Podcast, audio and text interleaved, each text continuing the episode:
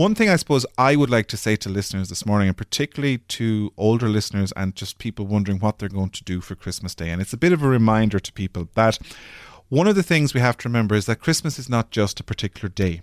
It's not just Christmas Eve, it's not just the midnight mass, it's not just Christmas Day. Christmas, when we celebrate it in a liturgical context, when we celebrate it with the church, is spread over a number of days. And we know this ourselves. We used to have the tradition of the 12 days of Christmas, and in the liturgical calendar, we talk about the octave of Christmas, which is the eight days from Christmas Eve afterwards. And it's an important thing for people to bear in mind because what it means is what we do liturgically is we stop time. So each day that you go to Mass after Christmas Day for eight days, we are still celebrating the Mass and we're still celebrating the festival of Christmas Day. That's what the Church does in her liturgy. And after all, that is the reason for the season, as they say. So it's just for people to be aware of it and to be conscious of it, that there is no panic to go to Mass itself on Christmas night, on, on Christmas Eve, or Christmas Day, because obviously there is going to be restrictions on the numbers of people that can go in physically be present in the church buildings. And for people very much to be aware of that, to be conscious of it, that there's going to be difficulties with stewarding, and that it's going to require patience from everyone that's going to be involved. So what we would say to people, we would join our voices with you know with parishes across the diocese that are saying to people, you can stagger when you get your Christmas mass Mass.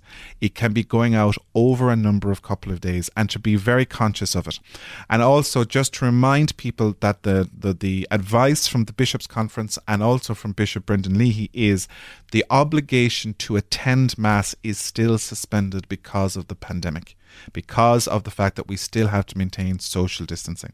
So, just to say to people again, just to remind people to be conscious about it. It may be different, it may feel strange, but remember, one of the reasons that we go to Mass at Christmas is to celebrate the birth of the Christ child. And we are called to be present to each other in a particular way, in a gener- call to generosity to imitate that generosity of God to each one of us. Liturgically, as a praying community, as a church community, we stretch that celebration out over eight days. We do that anyway. We have done it for millennia. The Christmas octave is one of the greatest octaves we have in the church's calendar. And I would say to people just to bear that in mind. You can still go to the church during Christmas Day if you want to take the children down or the grandkids down, you want to go and visit the crib, say your prayers before it, reflect on the incarnation or the mystery of the crib, and pick up your piece of straw if that's what you still want to do. But make it an event during the day with the kids, make an event with the grandkids, that there is no panic to go that morning to get to Mass. It would be you know, probably better for us if you can't go to gather as a family around the radio or around the computer, wherever you're tuning into Mass that particular time, to watch the Pope at 11 o'clock and participate in the Urbi et Orbi message that will be broadcast that day.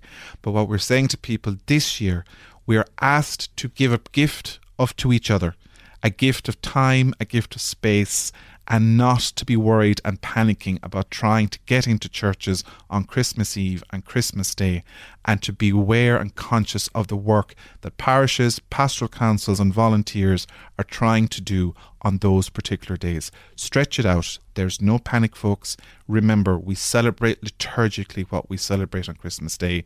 Spread it out over the eight days go to Mass on one of those eight days, and that could be your gift to your parish community this Christmas.